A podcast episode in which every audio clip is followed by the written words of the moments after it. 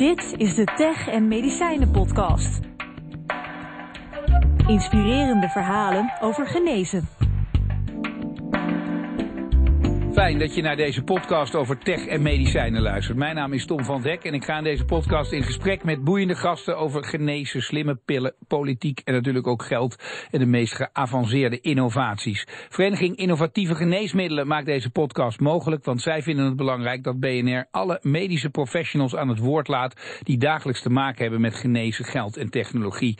En onze sponsor heeft BNR ook de vrijheid gegeven om de discussies daarover niet uit de weg te gaan. Luisteren dus. Vandaag praten we over de betaalbaarheid van medicijnen. Overal zit natuurlijk een prijs aan in het leven, maar misschien is het wel niet zo complex als de medische wereld.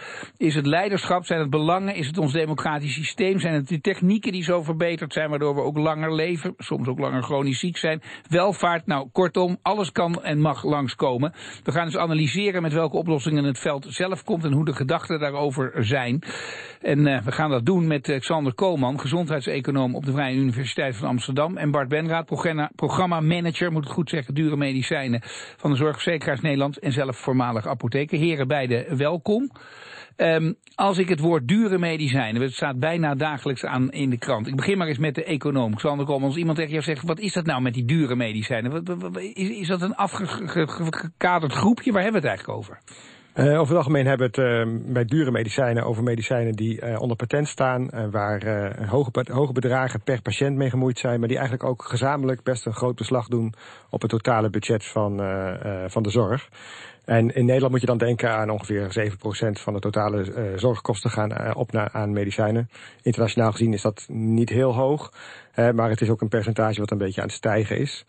Uh, naast de gepatenteerde medicijnen uh, heb je ook nog medicijnen die, uh, die daarop lijken. Die, je hebt de primaire medicijnen, die zijn, dat zijn mono, dan heb je een monopoliesituatie. en je hebt ook situaties waarin er een medicijn voor dezelfde patiëntengroep als concurrent kan worden aangeboden doorkoeken. Uh, en dan zie je dat die uh, medicijnen uh, met elkaar een beetje gaan concurreren, maar dan zijn die prijzen nog steeds stevig.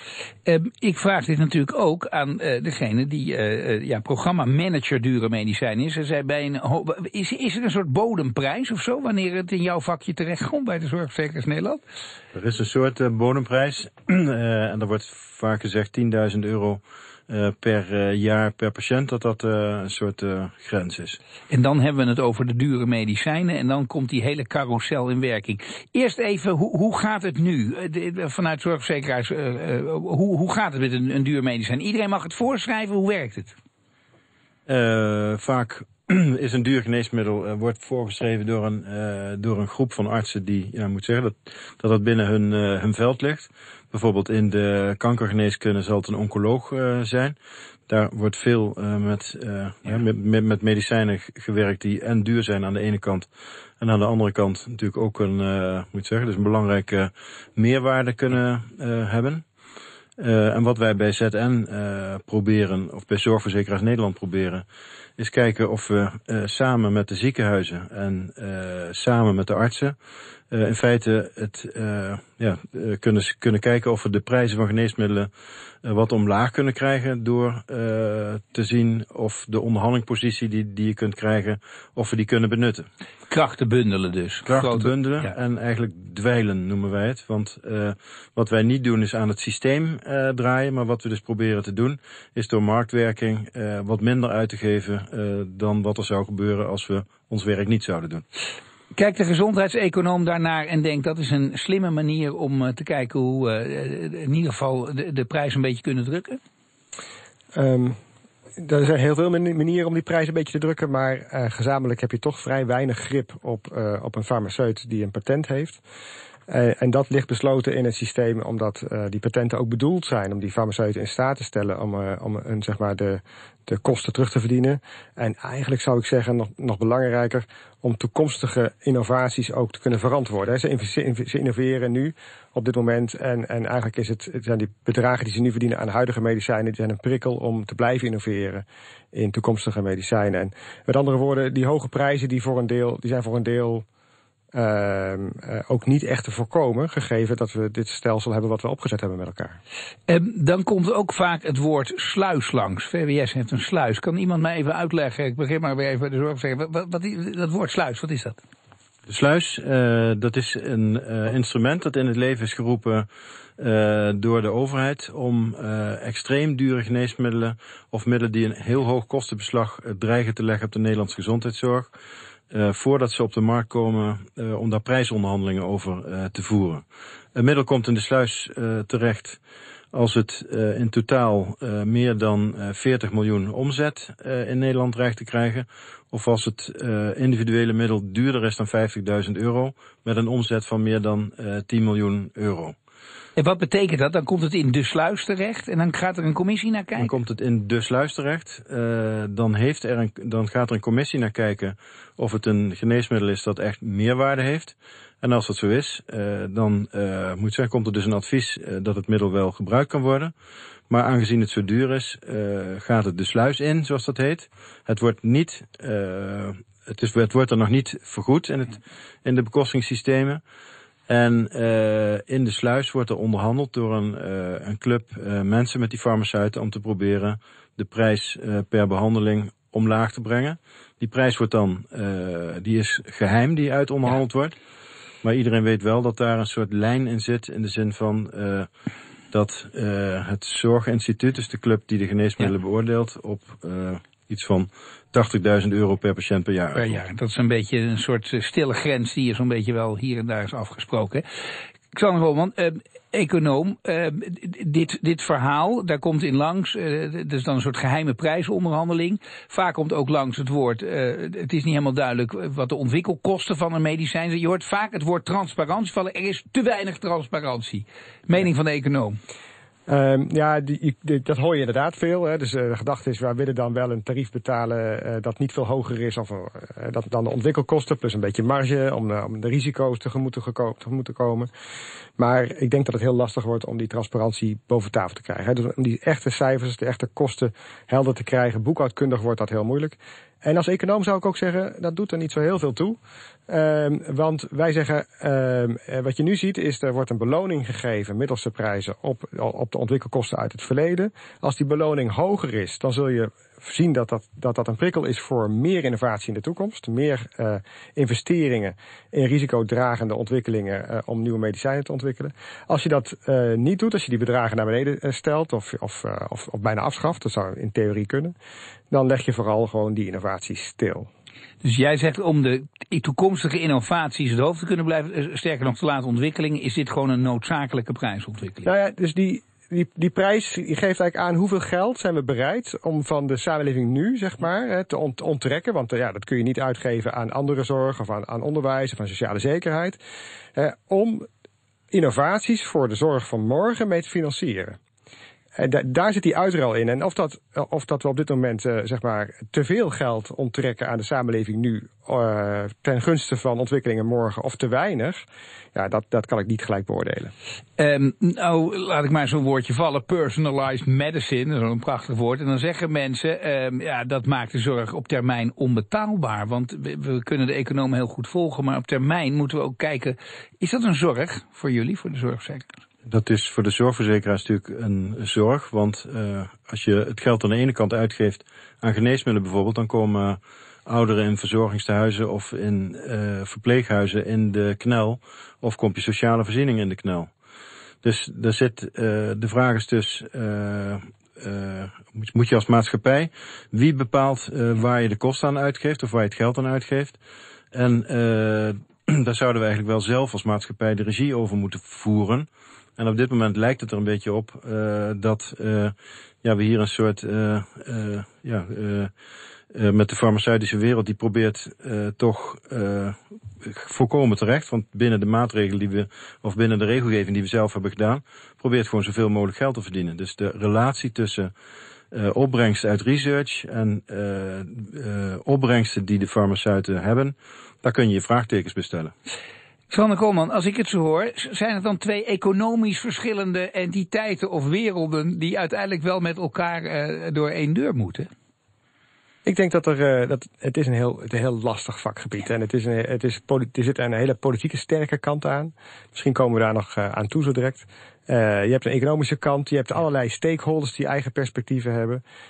maar ik denk de, de, manier waarop we er tegenaan kijken, die verschilt niet altijd heel veel. Het is gewoon toch, het is duidelijk dat als je meer van het een hebt, dan heb je minder van het andere. Het zijn uitruilen en, en, en keuzes die we daarmee als samenleving moeten maken. Wat ik heel trouwens steun aan wat, wat Bart net vertelde, is dat ik denk dat het een uitruil is uh, die uh, uiteindelijk door de samenleving dient te worden gemaakt. Hè? Dus de, de overheid, de samenleving, wij al, al zouden dat moeten bepalen. Als we daarnaar kijken, want er zijn mensen die zeggen, ja, lukt ons nog gelukkig ieder jaar in Nederland komen we er wel weer uit op dit moment, lukt nog steeds, maar we schuiven iets voor ons uit, want op termijn hebben we het hier over een, een te hete kroket, zeg maar, die we niet meer vast uh, kunnen houden. En, en dan zeggen we, er moet regie opgevoerd worden. Ik hoor jullie zeggen ook al stiekem, wie moet, ik kom eerst met de econoom, wie moet de regie dan voeren? Want dat is ook, ook zo'n woord, moet regie opgevoerd worden? Ja, dus uiteindelijk is het een samenleving die wij als samenleving en dus uh, namens ons de politiek uh, moet maken. En die dienen ook de regie te voeren. En als je nu kijkt naar hoe de besluitvorming plaatsvindt, dan heb je wel eens de indruk dat de politiek niet die regie neemt, die positie neemt. En dat komt ook omdat er heel pijnlijke beslissingen genomen moeten worden. en als ik er één mag noemen, ja dan, uh, dan denk ik dat we heel vaak te maken hebben met uh, een keuze van als we dit medicijn niet vergoeden, dan gaat deze, dit meisje van 28 jaar, wat hier op televisie zit, naast uh, wat er heel leuk uitziet en, uh, en na, naast die presentator een leuk verhaal vertelt, die krijgt dat medicijn niet. Hè, die kunnen we aanwijzen, die kunnen wij spreken vasthouden. Uh, omdat we heel veel geld geven aan, uh, of, of omdat we dat, dat geld zeg maar aan een ander doel gaan geven. En dat is dan vaak bijvoorbeeld een statistische persoon. Hè. We geven dat geld aan iemand die we niet zien, of een paar mensen die we, die we niet zien, en die krijgen dan meer zorg. Uh, en die uitruil is voor een politicus denk ik altijd heel moeilijk om te doen. Maar ik, verwacht jij, en ik kijk nu ook naar zorgverzekeringsnet, verwachten jullie dat die politiek hier ooit die stap in gaat nemen? Moeten ze die nemen, wat jullie betreft ook? ze moeten die wel nemen. En uh, deels keert de wal het schip natuurlijk ook. Op dit moment zien we dus dat bijvoorbeeld in de ziekenhuizen de groei van kosten in ziekenhuizen eigenlijk helemaal opgeslokt wordt uh, door de groei van de kosten van de dure geneesmiddelen. En het is de vraag of dat houdbaar is op den duur. En wat, betreft regievoering ook het, het volgende. Als je kijkt bijvoorbeeld naar een wetgeving op het gebied van weesgeneesmiddelen, die moet er aan de ene kant toe leiden uh, dat er uh, nieuwe geneesmiddelen komen voor kleine patiëntengroepen. Wat natuurlijk een hele lovenswaardige zaak is. Alleen bij het opstellen van de regelgeving, uh, zeg maar tien jaar geleden, is er eigenlijk onvoldoende over nagedacht wat de consequenties in financiële zin zijn. Dus als er tien jaar geleden ook gezegd was van we gaan wel uh, wees- en regelgeving invoeren die uh, het ontwikkelen van weesgeneesmiddelen stimuleert, maar die aan de andere kant dan al duidelijkheid geeft over wat een maximumprijs kan zijn bijvoorbeeld, dan werden we nu niet geconfronteerd met het feit uh, dat er ja, met de spinrazen bijvoorbeeld, of dus dat het de hand uitloopt. Wij hebben in uh, iedere podcast uh, één vraag. Nou, die sluit hier naadloos op aan. Want dan vragen we aan onze deelnemers. Uh, geef de, onze minister, Bruno Bruins, in dit geval minister van Medische Zorg, een vraag of een adviesje mee. Ik kijk meteen naar Bart Werraad. Als jij, als, als jij nu iets zou mogen doen en, en richting die minister, wat zou je dan zeggen? Op korte termijn zorgen dat nieuwe geneesmiddelen instromen in de sluis of zo'n instrument. In ieder geval dat het systeem gesloten wordt. Nu is het zo dat als een geneesmiddel niet in de sluis, sluis terechtkomt, het geneesmiddel instroomt in de medisch specialistische zorg. En dat verzekeraars uh, in principe het geneesmiddel uh, vergoeden moeten en het ziekenhuis het geneesmiddel moeten afleveren. In de sluis heeft de minister een instrument om te onderhandelen. En dat wordt nu uh, alleen maar in de extreem, je moet zeggen, de echte hele grote gevallen gebruikt. En dat zou ook prima in de wat ja. mindere gevallen uh, gebruikt Dus jij zegt, maak die sluis groter, uh, ja. korter de bocht. Ja, dat is, okay. dat is de ene kant. En de andere kant is, denk inderdaad, misschien met een aantal maatregelen, en dat, moet, dat zal dan gelijk op Europees niveau moeten, toch aan maximumprijzen of maximum opbrengsten toch ergens, ergens wat grenzen stellen. Oké, helder. Ik ga naar de econoom, naar uh, Xander Koolman. Wat, wat zou jij aan de minister vragen, adviseren? Ja, nou, ik denk dat uh, de farmaceuten zich gedragen zoals je zou verwachten. Als je kijkt naar de positie waar we ze eigenlijk in gemanipuleerd hebben. Hè. Ze moeten met elkaar concurreren. Ze hebben aandeelhouders die, die eisen winstmaximalisatie. Ze krijgen een patent. En vervolgens zetten ze die prijzen heel hoog. Zo hoog als eigenlijk zo'n beetje mogelijk is. Um, dat, dat leidt tot een spel wat politiek gezien heel moeilijk is. Omdat er eigenlijk de enige manier dat de overheid uh, die prijs onder druk kan zetten... is dat de toegankelijkheid van het medicijn uit te stellen bijvoorbeeld. Of de indicaties te verengen. Waardoor mensen die dat medicijn wel zouden kunnen gebruiken uh, er niet bij kunnen. En dat is politiek gezien weer heel moeilijk. Dus ik zou zelf zeggen, denk eens goed na over die context waarbinnen die farmaceuten opereren. En, en, en werk aan, of experimenteer met, nieuwe uh, verdienmodellen en, nieuwe instituties waarbinnen die farmaceuten nog steeds winst kunnen maximaliseren, maar dan meer gaan doen wat wij als samenleving van ze zouden wensen. En daar zijn ook farmaceuten in Nederland die, uh, die daar voorstellen uh, toe gedaan hebben om die kant op te gaan. Nou, probeer eens, wat zou ik zeggen. Bart, als jij dit advies hoort, omarm je dit? Je hebt de maatregelen op de korte termijn voor wat er nu is, en dan is zo'n sluis heel belangrijk. Maar voor de langere termijn en de houdbaarheid van het systeem uh, is het zeker goed om naar uh, andere modellen te kijken. En ook bijvoorbeeld toch wat meer grenzen te stellen, zodat ook farmaceuten met die grenzen rekening kunnen houden met het ontwikkelen van nieuwe geneesmiddelen. Kijk naar een andere nieuwe ontwikkeling. Uh, we hebben al een, een, iemand gehad die zegt: Ik ga dat doen. Jij bent ziekenhuisapotheker geweest. We hebben een ziekenhuisapotheker in Nederland. Die kan ze misschien wel zelf maken. En er zijn zelfs ziekenhuizen die af en toe zeggen: Ja, dat kunnen we veel goedkoper zelf. Wat vind je van die ontwikkeling? Maar? Uh, dat zijn, bedoel, dat zijn ja, zaken die in beeld komen als het echt extreem wordt. Er is nu bijvoorbeeld een voorbeeld van een bepaald radiofarmacon, wat nu in ziekenhuisapotheken gemaakt wordt voor 5000 euro, zeg maar zoiets. En dat middel is nu geregistreerd en dan kost het ineens 80.000 euro per patiënt. In dat geval vraag je dus af wat precies de meerwaarde is ten opzichte van de producten die al gemaakt werden in de ziekenhuisapotheek. En uh, ja, dan kun je er natuurlijk wel over nadenken. Kijk. Maar ik kun je over nadenken. Uh, ik, ik, ga je niet een politieke uitspraak ontlokken, maar, maar meer is het, is, het een, is het iets waar we vaker mee geconfronteerd gaan worden, dit? Uh, kijk, als kosten of prijzen zo extreem zijn, dan, dan, komen, ja, ik bedoel, dan komen er ideeën op die vroeger niet in beeld kwamen. Dat is, dat is logisch uit economisch principe is logisch dat iemand zegt, ja, ik kan hetzelfde stofjes ook maken, even puur economisch gezien. Maar er zit natuurlijk een aantal hele ingewikkelde kanten omheen natuurlijk. Hè? Als je zou zeggen, dat mag je, mag je doen als ziekenhuisapotheker. Ja, ja uh, dus op het moment dat dat. Uh, uh, dus die, die, hoge prijzen en die patenten die waren natuurlijk bedoeld om die investering te, com te, te, compenseren. dus in, in zekere zin zijn, is dat ook terecht en hebben we dat ook nodig voor toekomstige ontwikkelingen, zoals ik aangaf. maar op het moment dat er een situatie ontstaat waarbij die prijzen zo hoog zijn dat je het gevoel dat, de samenleving zegt van nou, dit, dit zijn we niet bereid te betalen. Hier, hier wordt misbruik gemaakt van een bepaalde positie of uh, we zijn niet meer in staat om weerstand te bieden. Dan zie je dat de huidige patentrechtwetgeving uh, eigenlijk al, al mogelijkheden biedt om eronder uit te komen. Je ziet ook al dat die, die voorstellen van professor Schellekes om, om, om, zelf op kleine schaal medicijnen te gaan, gaan ontwikkelen. Dat soort ideeën komen boven, maar dat is denk ik toch niet de oplossingsrichting.